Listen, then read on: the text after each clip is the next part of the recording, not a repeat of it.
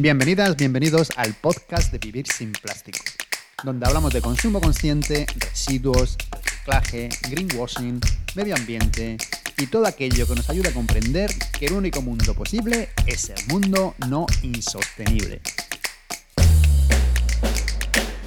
Hoy tenemos la segunda parte de nuestra conversación con Andreu Escribá, con el que seguiremos hablando de sostenibilidad o de insostenibilidad, depende cómo lo miremos. Bueno, no me enrollo más. Vamos a escuchar a Andreu.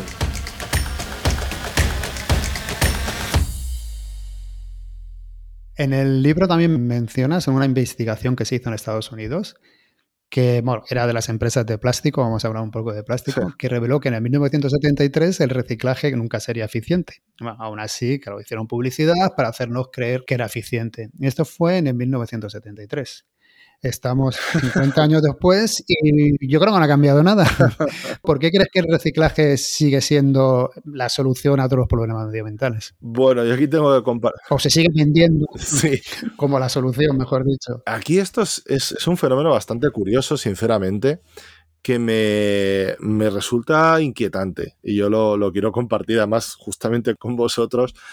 Yo a veces hablo intento mis, charlas o mis presentaciones de libro, mis charlas, conferencias pueden durar eh, habitualmente entre 35 55 minutos, a veces incluso una hora, eh, me, extiendo.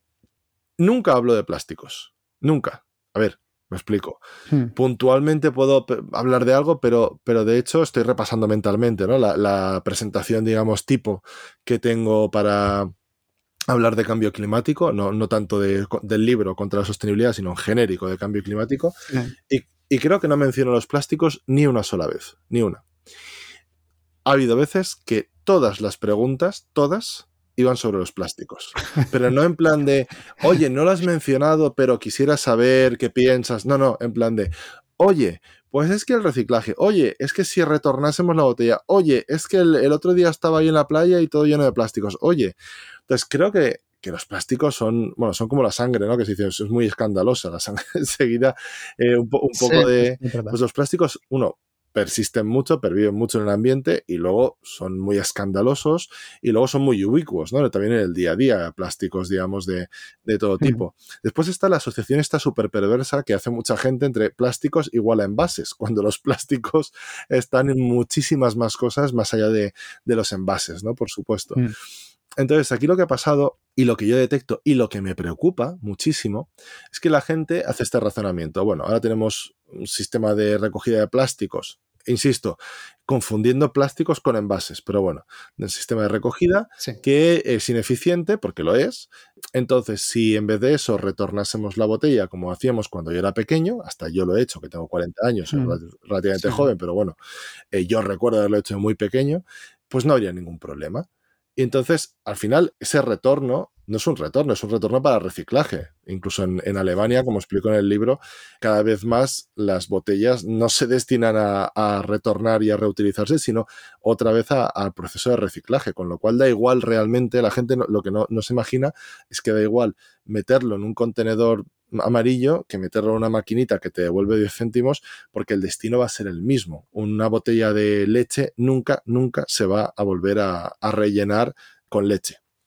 Entonces, aquí el problema está en que cuando la gente piensa que el reciclaje funciona, automáticamente piensa que ya no hay ningún problema con los plásticos. Y aquí hay dos problemas. Uno, seguiría habiendo un problema claro con los envases porque seguiríamos consumiendo 40 millones de envases al día en España de plástico.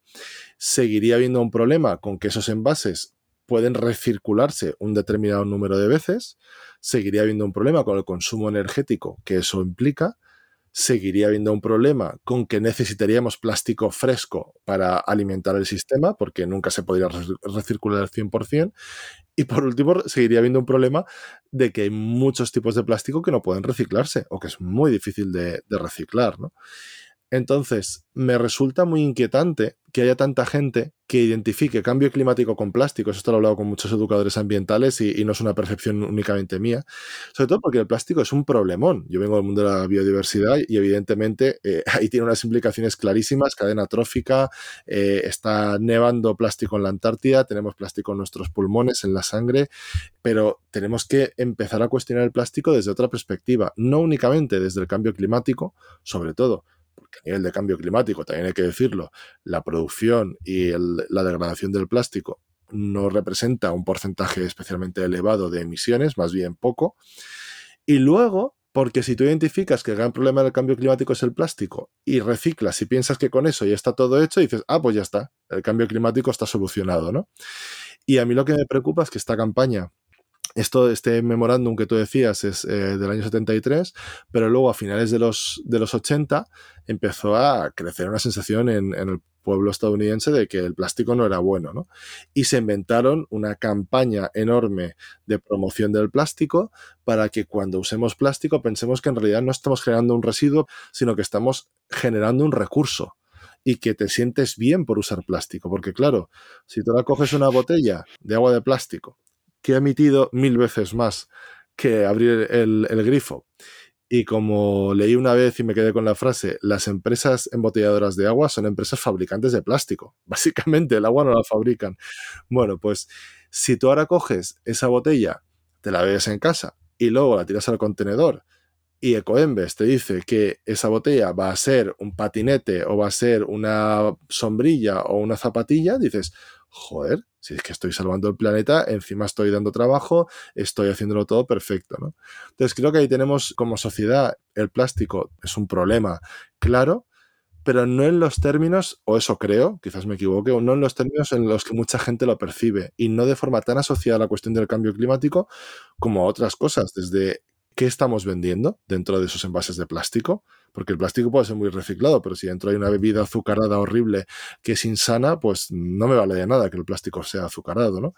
O qué tipo de modelos de negocio estamos potenciando con eso, o qué tipo de, extractivismos, por ejemplo, el tema del agua, estamos potenciando, y sobre todo creo que tiene que haber una, una problemática distinta y tiene que haber una serie de soluciones distintas a las del cambio climático, porque son dos problemas evidentemente conectados, forman parte de la crisis ambiental, pero lo que no puede ser es que yo vaya, yo quien sea, ¿eh? vayamos a hablar del cambio climático y la gente automáticamente conecte con el plástico. Y ahí algo hemos hecho mal, y digo algo, incluso en mea culpa, ¿eh? Eh, en los divulgadores, los que hemos hablado de esto, para que se perciba como tan, tan imbrincadas dos cosas que no lo son tanto, mm. ¿no? Y yo a mí me gustaría, aparte estando aquí, ¿no? En esta ventana que me ofrecéis vosotros justamente con vuestro proyecto, pero, pero al final es posible vivir con mucho menos plástico, es posible relacionarse de otra forma con el plástico y sobre todo guardar el plástico para lo que es valioso. Esto también lo hablaba el otro día con un amigo. Mm. No tiene sentido estar desperdiciando el plástico, que al final es petróleo, en envases o en elementos de usar y tirar, cuando hay plástico, que sí que es muy valioso y muy necesario, pues en, medicina, en infraestructuras, en fabricación de coches, en lo que sea, ¿no? Lo que no tiene sentido es la sobreabundancia, el sobreembalaje y la economía esta del plástico. Pero son dos cosas Ojo, el plástico es muy sintomático, pero son dos cosas distintas, plástico y cambio climático. Lo que pasa es que a veces es muy difícil ¿eh? hacer este entuerto en, en vivo y en directo. Yo estoy de acuerdo contigo en eso, que son dos cosas completamente distintas. Yo lo que veo que muchas veces con el plástico es como que hay un enemigo más fácil de... o sea, ves ya el enemigo. Totalmente, plástico. totalmente. Cambio climático son muchas brechas. Coche eléctrico, cambia la electricidad. Mira a ver dónde viajas. O sea, te, meten demasiado, demasiadas cosas en el coste. Entonces la gente yo creo que se siente un poco perdida porque no sabe realmente lo que hacer. Con el plástico es como decir, ah, pues mira, puedo hacer esto. Y ya no sé si es a nivel de conciencia sentirse que se sienten un poco de mejor o se sienten que están haciendo algo. Y luego yo lo que veo es que muchas veces los cambios no vienen poco a poco. Yo, por ejemplo, empecé con el plástico y mucha gente ha empezado a preocuparse por el medio ambiente con el plástico y luego eso te lleva a otra cosa, te lleva al consumo. Dice, bueno, si no utilizo plástico, tampoco tengo que utilizar tanto vidrio o tanto otros materiales o yo qué sé, voy a compostar mis residuos, que no solamente es el, el, plástico. Eso te lleva a un consumo consciente. Un consumo consciente te lleva a preocuparte por el cambio climático. Y vas como, abres una ventana y luego poco a poco, poco a poco vas evolucionando hasta que ya ves el todo. Pero muchas veces hace falta un punto de entrada para que la gente se meta en el, en el tema medioambiental. Eso, yo ahí estoy muy, muy de acuerdo. De hecho, yo tengo conocidos que el punto de entrada ha sido pues un, huerto urbano y el estar ser conscientes ¿no? de, de qué están comiendo y de dónde viene y todo esto. O tengo amigos que ha sido el tema de movilidad, decir, no, yo voy a ir en bicicleta sí o sí, eso te lleva también a replantearte otras cosas de tu vida a nivel logístico, o tema a poner placas solares, o en fin, muchas cosas, y el plástico es uno de ellos, ¿no? Lo que a mí me preocupaba, que es un poco lo que te decía antes, es esa asimilación de plásticos con envases de plástico y después con los envases de plástico que en realidad iría en un sistema de retorno que tal, que tiene sus ventajas, ¿eh? por supuesto, pero me preocupa mucho que la gente tenga, hablábamos antes del tecnooptimismo, tenga una idea de que haciendo una cosa determinada ya con esos envases de plástico, puedes seguir haciéndolo y consumiendo esos envases de plástico.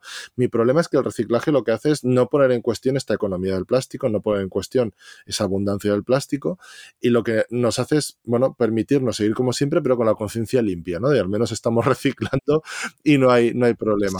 Pero sí que es verdad que es tan visual, es tan ubicuo y sobre todo tú lo has dicho, los malos son muy identificables. O sea, tú tienes Ecoembes, que es una entidad opaca eh, investigada por la Comisión Nacional del Mercado de, de la Competencia, o sea, de la una competencia que está siendo investigada por prácticas monopolísticas.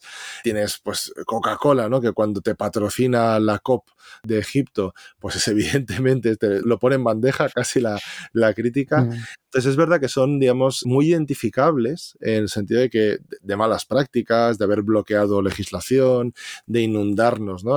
con sus productos y después una sensación casi de, de rabia, ¿no? De que al final, pues en, en este país los anuncios en la tele de educación ambiental que ves, pues son los de Coembes. Y dices, oye, pues, ¿cómo puede ser esto? Hmm. Entonces ahí se junta, hay una especie de tormenta perfecta, porque también es de lo más ubicuo que tenemos y sobre todo es un cambio que no cuestiona la forma en que funcionamos. Al final, si tú hablas de, me refiero a la parte de envases, ¿eh? otra cosa es la, parte de, evitando el plástico al máximo. Pero si tú hablas, por ejemplo, de cambiar la dieta o cambiar la movilidad, ahí sí que tienes que hacer cambios de dónde compro, dónde voy, cómo me organizo, cómo esto, cómo cocino, cómo, cómo me muevo en la bici, cómo voy a comprar eh, las verduras en la bici, me pongo la cesta, esto tal. En fin, cambios asumibles, ¿eh? pero cambios.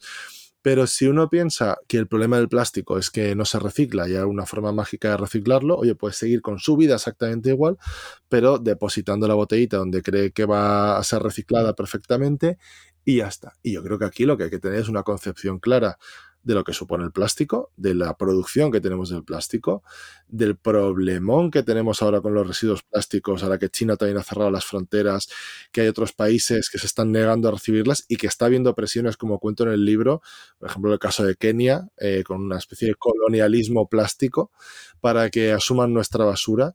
Y ahí la, cuestión no es eh, que la botellita sea reciclada no o tal, Evidentemente, siempre que se pueda, hay que reciclar y hay que recircular los materiales, está claro. La cuestión es cuestionar, como creo que te decís también vosotros, esa omnipresencia del, plástico, el para qué del plástico, quién se está beneficiando de todo esto y sobre todo entenderlo también, y creo que eso es muy bonito, la forma en que lo decías, entenderlo como una vía de entrada. Yo mm, fíjate qué tontería, pero cuando empecé a beber agua del grifo hace ya 5 o 6 años, soy de Valencia, mucha gente me decía, estás loco, el agua es muy dura, sabe mal. Bueno, eh, la dureza del agua solo tiene impacto en personas con patologías previas y el sabor es una cosa a la que uno, refrescando un poco el agua o poniendo una rodaja de limón o simplemente dejando que se aire un minuto, el agua, aparte del agua de mi casa, no sabe para nada mal, sabe muy bien y vivo en Valencia, Valencia, ¿no? Entonces, ese cambio me llevó a decir, ostras, si yo no soy capaz de vivir sin el plástico de las botellas, igual soy capaz de hacer esto otro, o de no comprar esta otra cosa, o de ir con el tupper a la pescadería, yo que sé, este tipo de cosas, ¿no? Y creo que esa vía de entrada, al final, lo que le sirva a cada uno, lo que le motive, lo que lo vea.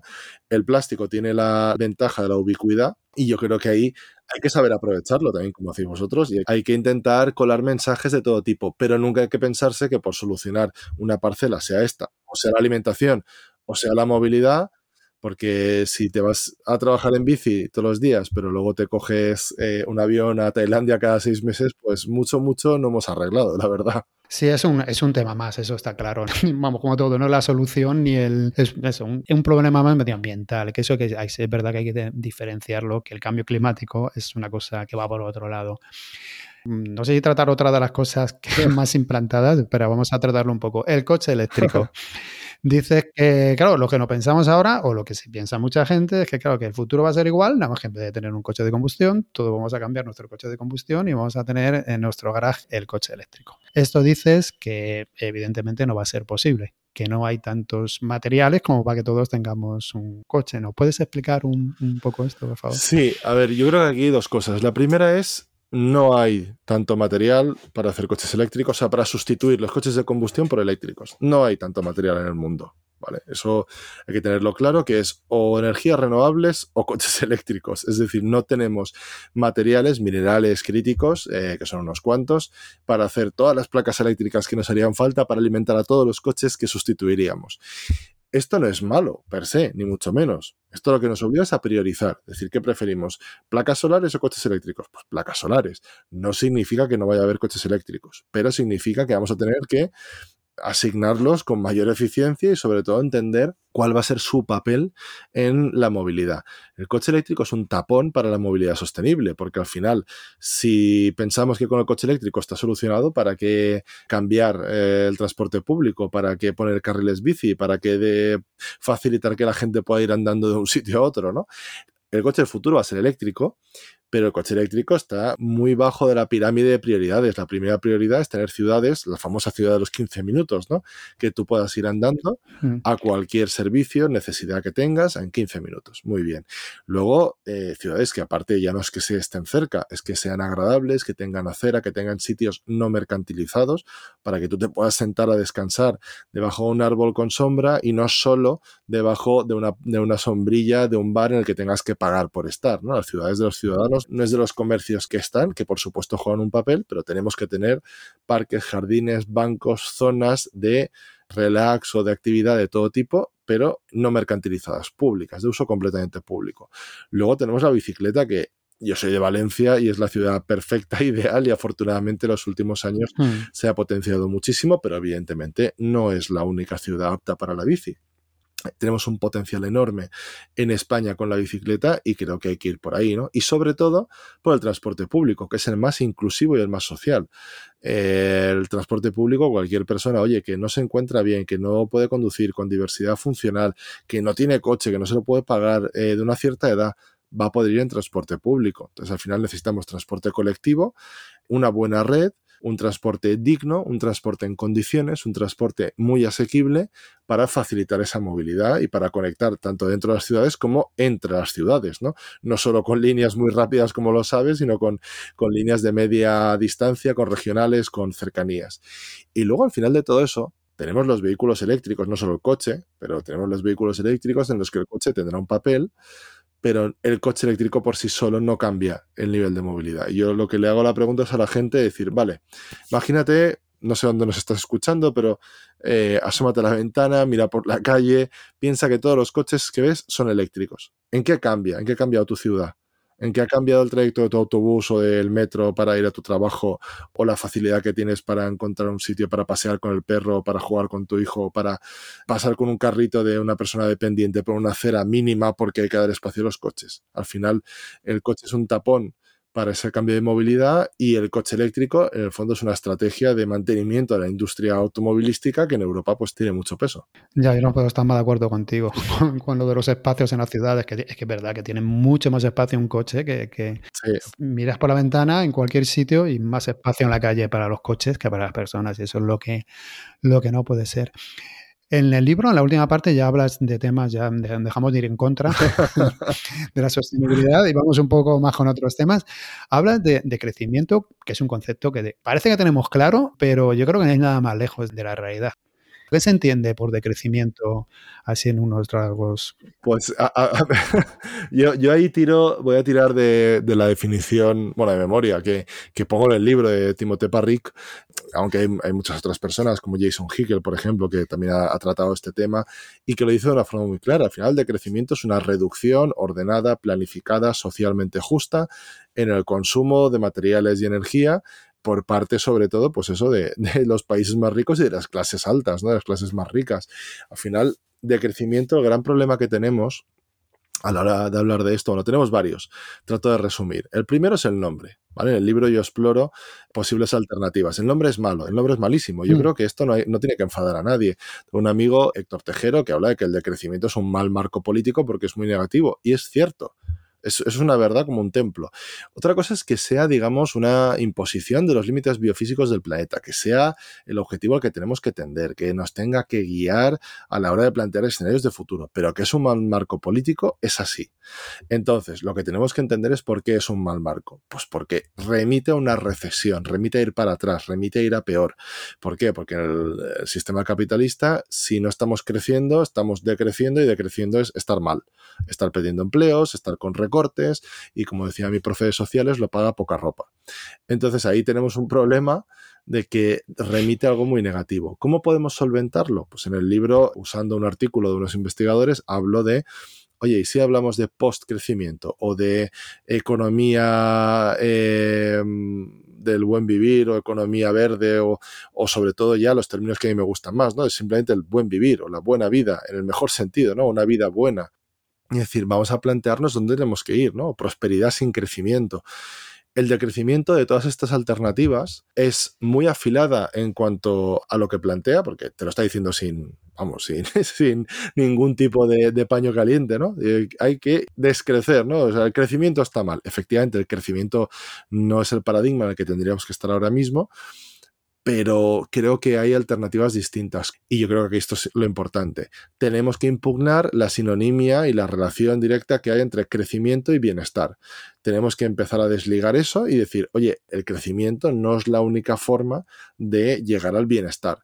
Por ejemplo, si ahora tenemos ciudades más paseables e implantamos la ciudad de, perdón, la semana laboral de los cuatro días, vamos a gastar menos gasolina porque vamos a poder ir paseando más a los sitios o en bicicleta y vamos a trabajar un día menos, igual pues mm. vamos a comer fuera un día menos o compramos un día menos esa ensalada de plástico en el supermercado.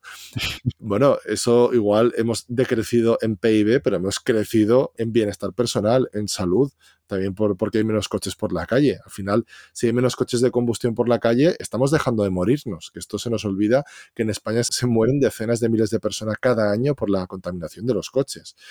Con lo cual, tenemos que desligarlo y proponer en positivo y hablar, vale, tú vas a decrecer como sociedad en su conjunto en energía y materiales, algunos materiales, pero vas a crecer en tiempo, vas a crecer en, en cultura, en deporte, en espacios públicos, en salud al final no hay que plantearlo como un todo para atrás, sino para seguir avanzando en aquellos ámbitos que realmente nos importan, hay que dejar de consumir tanta energía y tanto material, ¿no? Y creo que, hay que plantearlo en, positivo. Ojo, sin idealizarlo, sin romantizarlo, sin decir eh, menos es más porque esto es maravilloso y, nos hace falta muy poco. Hay mucha gente, a mí mismo, yo estoy haciendo aquí la entrevista, pues eh, detrás tengo un montón de libros y me dijera, tienes que decrecer en libros, diría, ostras, vamos mal. Pero, pero creo que tenemos que priorizar y lo primero que hay que hacer es decrecer en ese uso de energía, sobre todo energía superflua, que estamos usando un montón de materiales y, repito, socialmente justa. Esto quiere decir que hay clases sociales que no van a decrecer, sino que van a seguir creciendo. La gente que no ha podido poner la calefacción este invierno no va a decrecer, ni tiene que decrecer, ni nadie le pide que decrezca. La gente que no puede pagarse una alimentación de calidad o que no tiene acceso a servicios eh, de calidad o transporte de calidad, no va a decrecer. Esa gente va a crecer quienes van a decrecer son las personas que están instaladas en la absoluta insostenibilidad de su estilo de vida, porque aquí lo que importa es que hablemos de condiciones colectivas de todas y todos para no tener que hablar de estilos de vida que nos podamos o no pagar. Y creo que ahí el decrecimiento es un buen marco teórico, pero es un mal marco comunicativo, con lo cual yo espero que mentes más preclaras que la mía, que yo sigo enfangado en todo este debate y sigo también con muchas dudas, sean capaces de dar con alguna tecla comunicativa que realmente nos permita trasladar esto como un desafío, como un reto, como un esfuerzo colectivo pero no como un sacrificio ni una vuelta a las cavernas, que es como muchas veces se ridiculiza. Sí, es que es difícil. Eh, el término no, ayuda. Y también lo de racionar tampoco ayuda. Suenan como malos. Si tú le dices a la gente, oye, tú quieres quitarle queroseno a los jets privados de los ricos para dárselo a los aviones que han llevado bomberos a Turquía, la gente te va a decir, hombre, pues claro, y tú quieres quitarle el queroseno a los jets privados de los ricos para que alimenten esos aviones, por ejemplo, de la gente que vive fuera, que vuelve a casa, o tus vacaciones de una vez al año que estás todo el año deseándolas, la gente va a decir, sí, ah, pues eso es racionar. Racionar es priorizar.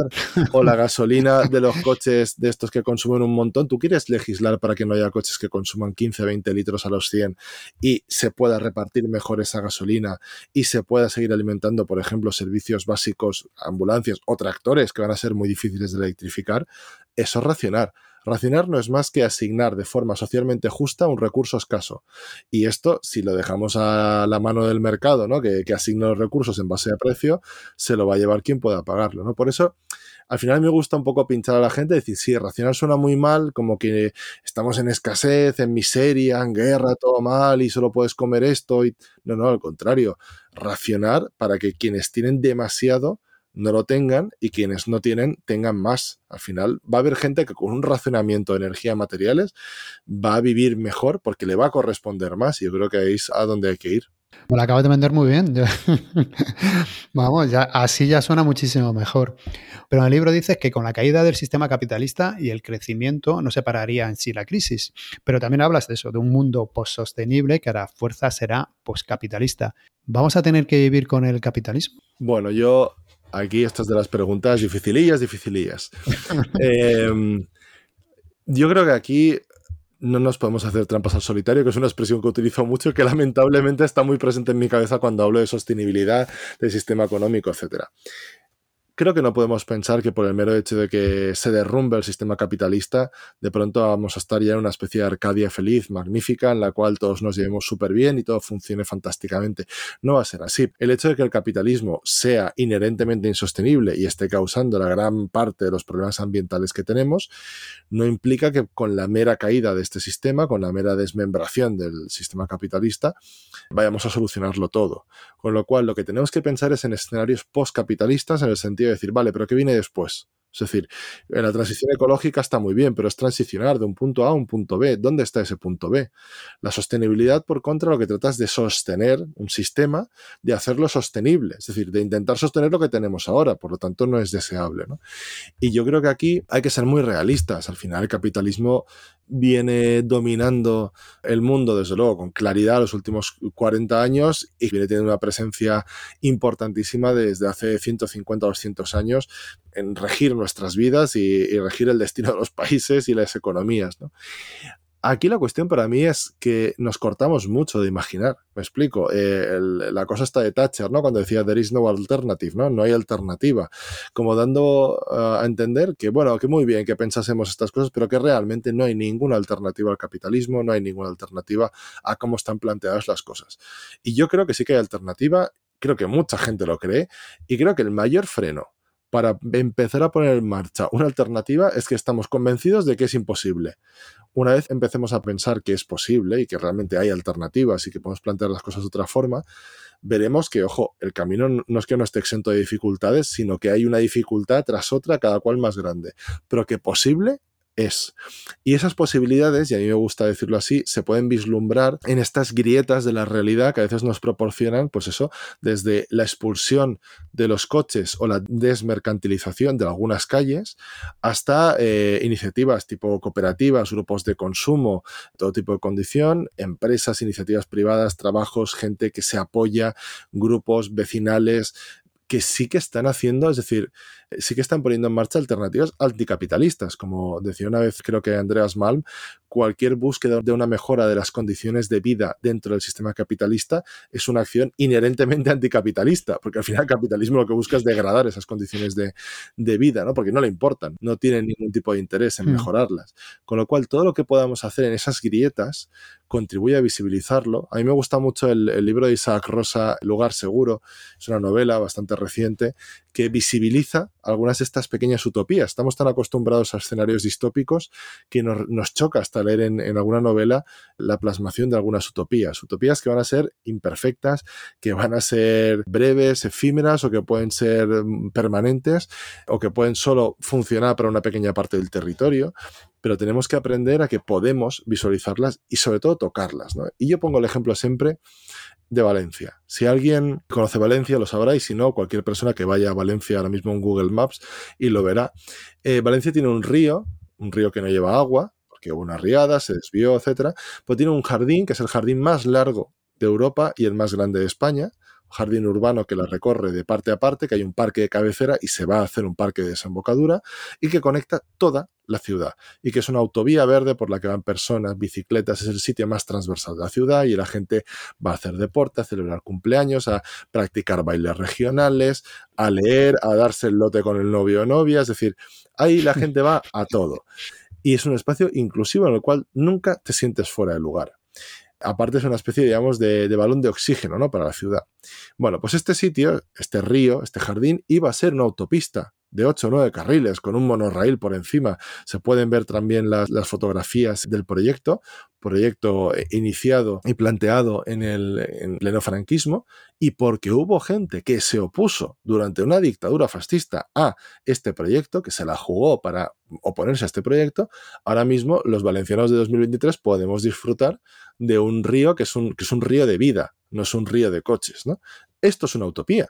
Es decir, al final, el que yo pueda pasear, porque además vivo relativamente cerca, el que yo pueda pasear por ahí, el que pueda disfrutarlo, el que pueda bajar una mañana que estoy agobiado a, a relajarme o, o, salir a hacer deporte un domingo por la mañana, eso es una utopía que yo puedo tocar. Evidentemente no es la única, no es, con eso no solucionamos todo, pero basta ya y me lo digo a mí mismo también, ¿eh? de pensar que todo va a ir a peor, de que el futuro es peor. Hombre, pues no. El río, ese jardín que tenemos ahora en Valencia, es un futuro utópico visto desde 1970. Pues vamos a tratar de construir otros futuros utópicos para 2030, 40, 50 vistos desde 2023, porque sí que se puede. No conocía yo la historia del río, la verdad es que como no he estado allí, la verdad es que me mola muchísimo, o mm. sea, he paseado por allí y la verdad es que es una maravilla, pero no sabía la historia que hay detrás. Sí. Si alguien quiere, hay un libro de, Carles Dols, un urbanista, que se llama Del Saler a Alturia, que habla de, estas dos grandes batallas, ¿no? La batalla que también, lo mismo, se frenó la urbanización de la Albufera, parque natural de una importancia internacional brutal para las aves y uno de los humedales eh, más importantes de España, junto con el Doñana y el Delta del Ebro. Y solo se construyeron unas pequeñas fincas, pero también porque hubo oposición ciudadana de El Saler, que es la parte, digamos, que se quería urbanizar. El Saler es, es del pueblo, ¿no? El Saler para el pueblo, que al final es muy bonito porque todos queremos poder disfrutarlo y ahora mismo es un sitio, vamos, de los que más visitas tienen en Valencia con diferencia, porque es una maravilla. Y el otro, la otra cosa de la que habla en el libro es del Turia, ¿no? De, de ese proyecto y de esa lucha ciudadana. Y creo que es muy interesante que las recuperemos, porque durante mucho tiempo, y, esto yo creo que es fundamental, yo mismo lo he dado por sentado. Yo bajaba al río y decía, claro, el río, hombre, pues sí, pues el, el, río, ¿no? El jardín del río, pues evidentemente tiene que estar aquí. No, no, no, no. Ese jardín del río no era una inevitabilidad urbanística que, que, fuera a estar ahí sí o sí. Fue fruto de las luchas de muchas personas que no se dejaron amedrentar y que sobre todo nunca pensaron esto no puede ser o esto nunca lo vamos a conseguir. Nos hace falta muchas más historias así en el futuro. sí. Hay un libro, Resiste, que mm, nos dice que si queremos que nos sigan millones de personas, debemos de decir hacia dónde vamos. Eh, Naomi Klein también dice lo mismo, que no basta con decir no, que hay que dar una alternativa. En tu libro, creo que es en la última frase, dices mm. que sabemos dónde no queremos ir, pero nos queda la difícil tarea de definir los contornos de lo deseable entre las paredes de lo posible. Es una frase preciosa, me parece, pero ¿por qué no podemos ver un destino nítido? Pues yo creo que porque no tenemos la sensación de que tengamos que movernos como sociedad. Fundamentalmente tenemos la sensación de que tenemos que buscar la forma de sostener lo que tenemos. De ahí un poco la, la impugnación a la sostenibilidad que me costó ¿eh? y que no, que sinceramente yo me planteé durante el libro si había que tratar de reflotarla, reanimarla, resignificarla, pero al final un poco y enlazando con las frases que has dicho, que, que tienen mucho sentido y, que la de Naomi Klein eh, se me quedó mucho cuando la leí, no estamos moviéndonos como sociedad porque no tenemos la percepción de que tengamos que hacerlo. Tenemos la percepción de que hay que cambiar algunas cositas, pues eso, el reciclaje, el coche eléctrico, eh, alguna cosa de energías renovables y tal, para que todo se pueda mantener más o menos como lo tenemos ahora. Y esto no es así. Es muy duro, es difícil de comunicar, pero no es así. Y yo creo que lo que ahí falta, y en el libro abogo mucho por educación ambiental, por debate, por, por trasladar todo esto a un plano real de, de discusión pública, mediática, política, eh, vecinal, personal y, y laboral, nos falta ser conscientes de que tenemos que ir a otro sitio y de que no solo podemos pensar en que, bueno, vamos a hacer, vamos a ver cómo podemos mantener o sostener esto, ¿no? Porque esto es tan, tan estúpido, esto lo ponía en el libro anterior, en Ahora yo qué hago. Ponía el ejemplo de que estás construyendo un, un castillo de arena a la orilla del mar, ¿no? Y, viene una ola y, te lo tumba. Entonces tú dices, bueno, voy a hacer otra fortificación más fuerte.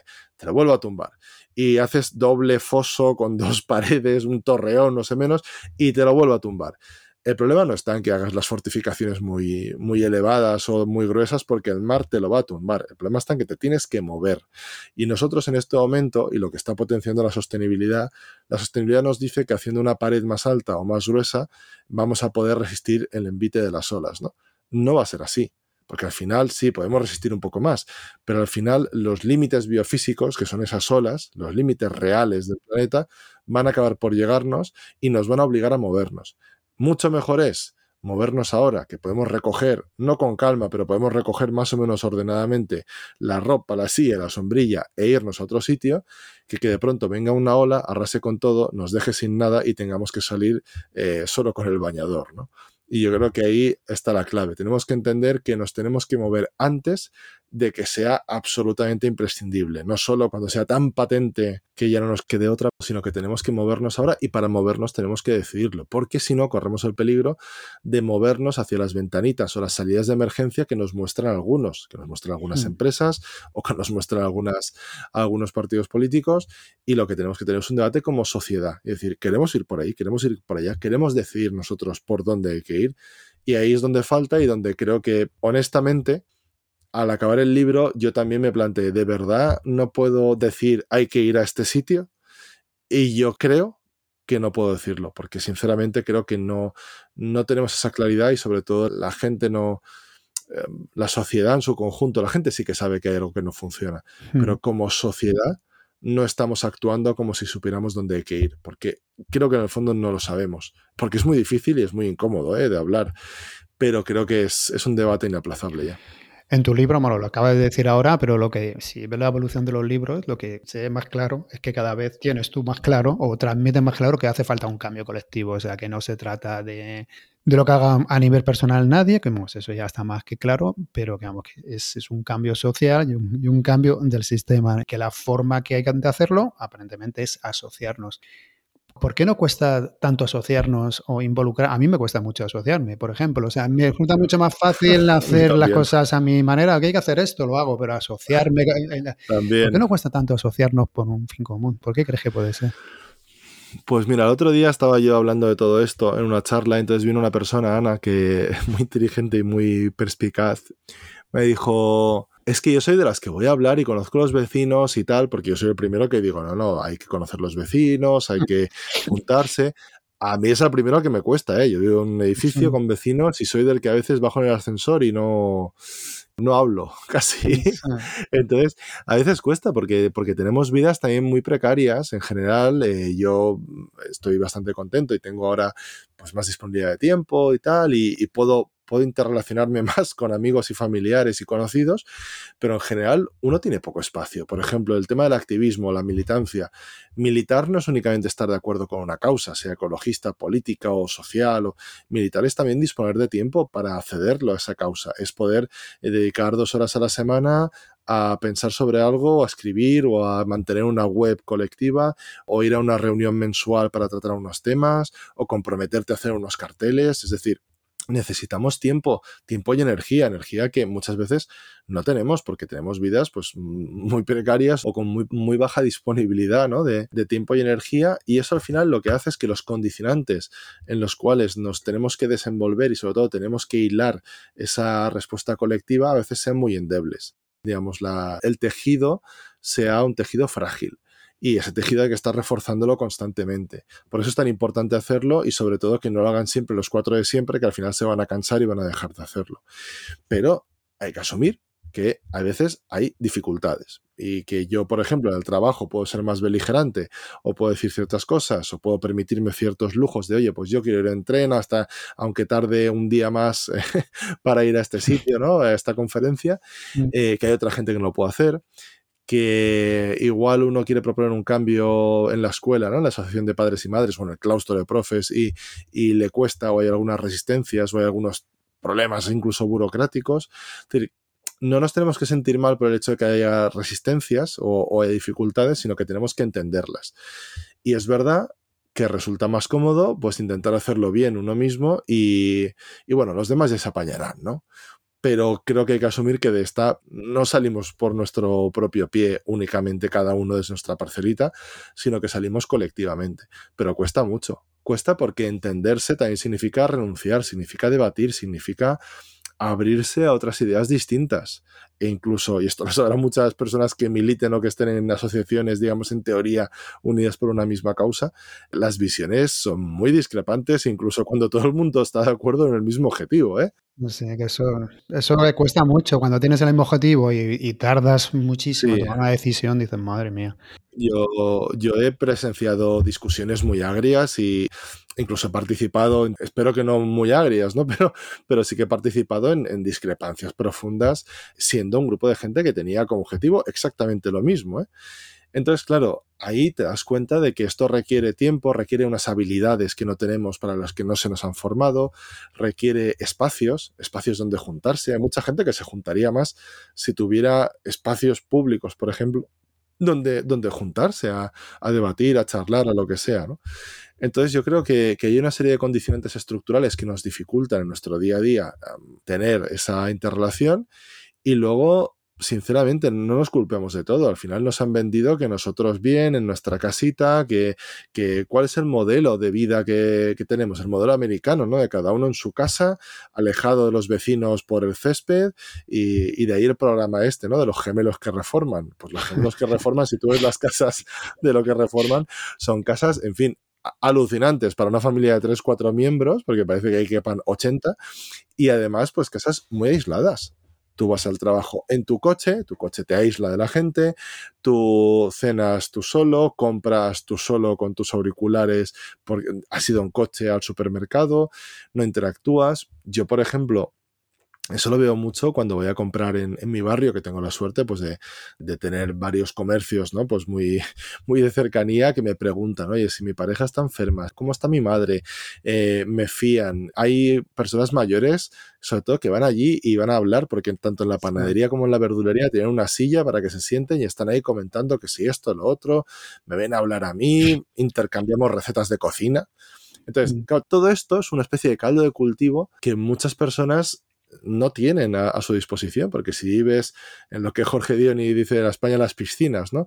Y, O vives en un adosado, o vives incluso, bueno, pues sí, en un edificio céntrico, pero llegas a casa cansado a las nueve de la noche, solo te da tiempo a coger una bandeja con plástico del supermercado, eh, subirte a la casa al día siguiente súper rápido al autobús o a donde sea, pues pues tienes poco tiempo para socializar, tienes poca energía y creo que necesitamos otra vez, ahí vuelvo a incidir, más tiempo para, oye, igual si tenemos un día más a la semana, pues no nos da tanta pereza perderlo en pasar a casa del vecino o en preguntarle esto o en ir a una asociación a, a decir algo, ¿no? Igual podemos gastar ese día y decir, oye, pues mira, pues sí, las mañanas de los viernes que no trabajo, eh, las voy a gastar en, en la asociación de vecinos, pues en llevarle la compra a gente mayor que tal, o en hacer esto, lo otro, o en, o en acompañar a personas, o en, o en plantear propuestas para mejora del barrio, yo qué sé. Al final es superar algunas barreras, ojo, barreras humanas que yo repito, las tengo muchas veces y me cuesta unirme eh, con otras personas, pero al menos soy consciente, creo como tú y como muchas personas, somos conscientes que ahí yace gran parte de la respuesta. Lo que pasa es que vivimos en una sociedad que eh, nos expulsa hacia nuestras parcelas individuales y tenemos que luchar contra esa marea colectiva que es muy difícil ¿no? de vencer, pero estoy seguro de que vamos a poder. Sí, seguro. Pequeños pasos es el, el, secreto, yo creo. Una cosilla, no sé si me lo estoy inventando, ahora que has dicho lo de ascensor, pero creo que en uno de tus libros ponías que hay que ser, eh, bueno, te consideras el pesado climático y decías que hay que hablar del cambio climático en todos los sitios, hasta en el ascensor con los vecinos. lo dijiste, ¿no? Sí, la verdad es que lo consigo, ¿eh? Lo consigo habitualmente porque hablo hablo de en todos los sitios, ¿no? La panadería, en tal. Los taxis es una cosa brutal porque es que entro y hay veces que empezamos a hablar directamente del tiempo, después ya del tiempo del, del clima, tal, no sé menos. Pero creo que hay que hablar en todos los sitios, hay que introducirlo de todas las maneras posibles y creo que, que más de uno se va a llevar una sorpresa si habla de esto con gente que nos espera, ¿eh? porque aquí pensamos que esto no es un tema para o para la universidad o para el activismo o para la política, no, no, no, esto interesa a muchísima gente, hay mucha gente que tiene mucha curiosidad, que tiene ideas propias, que tiene ganas, que tiene anécdotas, que tiene, oye, trucos o, o ayuda que te puede prestar y yo animo a todo el mundo a que hable de todo esto y, sobre todo que cuando vea que con alguien igual no, no pega hablar del tema, que, hable con esa persona, que se sorprenderá. Sí, esas son las mejores conversaciones. ¿Te gusta mucho la lectura? Nos has hecho un par de recomendaciones. ¿Nos puedes recomendar algún libro que hable de cambio climático, pero que no sea de cambio climático, por así decirlo? Poesía, novela, ensayo. Bueno, a ver, te recomiendo me lo has puesto difícil porque ahora tengo ahí un agolpamiento en la cabeza. Mira, de novela te diría La Evidente, pero mentiría porque no me la he leído, con lo cual no sé si la puedo recomendar. Bueno. Eh, sería el del Ministerio del Futuro de Kim Stanley Robinson, que habla de, eh, se sitúa la acción en 2025, tras una ola de calor muy mortífera en, en la India.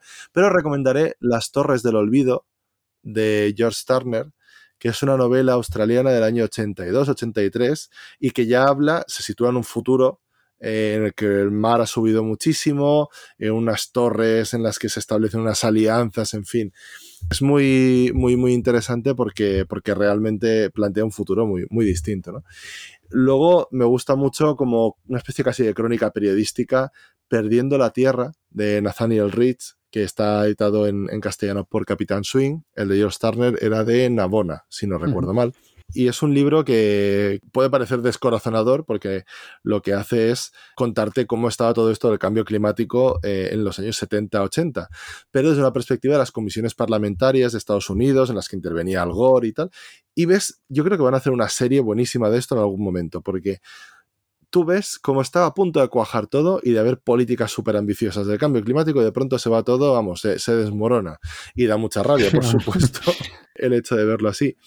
Y luego de poesía, eh, yo, más que por, haber puesto una, novela, un ensayo, y de poesía, a mí me gustan mucho los haikus. Eh, los haikus se refieren siempre mucho a, la naturaleza y en cada libro que hago, que escribo, eh, siempre pongo un haiku desde el primero.